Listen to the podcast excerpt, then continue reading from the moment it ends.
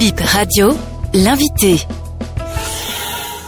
Moi, on m'appelle Kumba Valère. Je suis un aide-soignant en service au CHD OP de Porto-Nouveau. Comment sont formés les aides-soignants et pendant combien de temps? Au Bénin, les aides-soignants sont formés à l'école de formation médico-sociale de Paracou pour une durée de deux ans avant de passer à trois ans. Il faut noter qu'avant la création de l'école de formation médico-sociale de Paracou, les aides-soignants sont formés sur le tas. L'activité de l'aide-soignant se centre principalement sur l'aide aux personnes soignées dans l'incapacité d'assurer seules leurs besoins élémentaires, mais également autour du maintien de l'hygiène hospitalière. Dans la chaîne du personnel de soins de santé, à quel niveau se trouvent les aides-soignants et quel est leur rôle? Quand vous rentrez dans une formation sanitaire, l'aide-soignant est reconnu par sa blouse, par sa tenue, sa, sa blouse qui est la tenue bleue,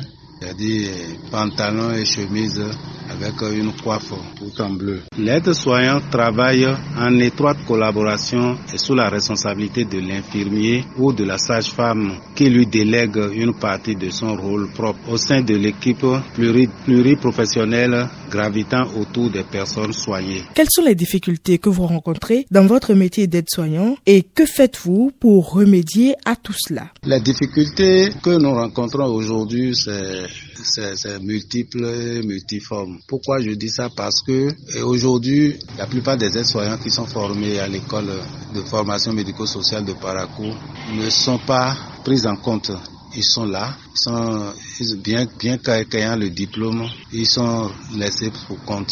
Parce que il y a une adéquation entre le diplôme et l'emploi. Pourquoi ce fait? Parce que les aides qui sont que l'État a recrutées sont toujours logées à à la catégorie D. Donc comment faire maintenant pour que ceux qui sont sur le terrain et qui ont été formés sur l'État vont accéder à une formation diplômante, je dirais, pour que l'on puisse reclasser, les reclasser et ramener ce corps à la catégorie qui va permettre à ceux qui sont sortis de parcours d'intégrer ce corps pour pouvoir bénéficier d'un recrutement digne de ce nom. Pour remédier à cette situation, c'est le lobbying. Nous sommes en train de faire le lobbying et des plaidoyers auprès des autorités pour que l'on puisse vraiment permettre aux aides-soignants qui sont formés sur l'État d'avoir accès à l'école de formation de parcours pour se faire former et avoir le diplôme d'État d'aide-soignant, ce qui permettra quand même à cette catégorie d'être reclassée pour avoir bénéficié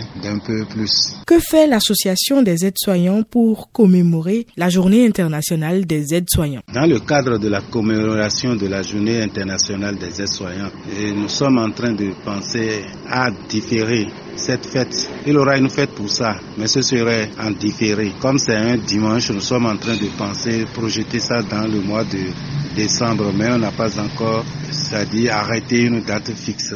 Mais pour marquer cette journée, nous avons voulu faire une AG dans le littoral pour pouvoir faire des échanges sur les conditions de travail et de vie des aides qui sont actuellement en activité.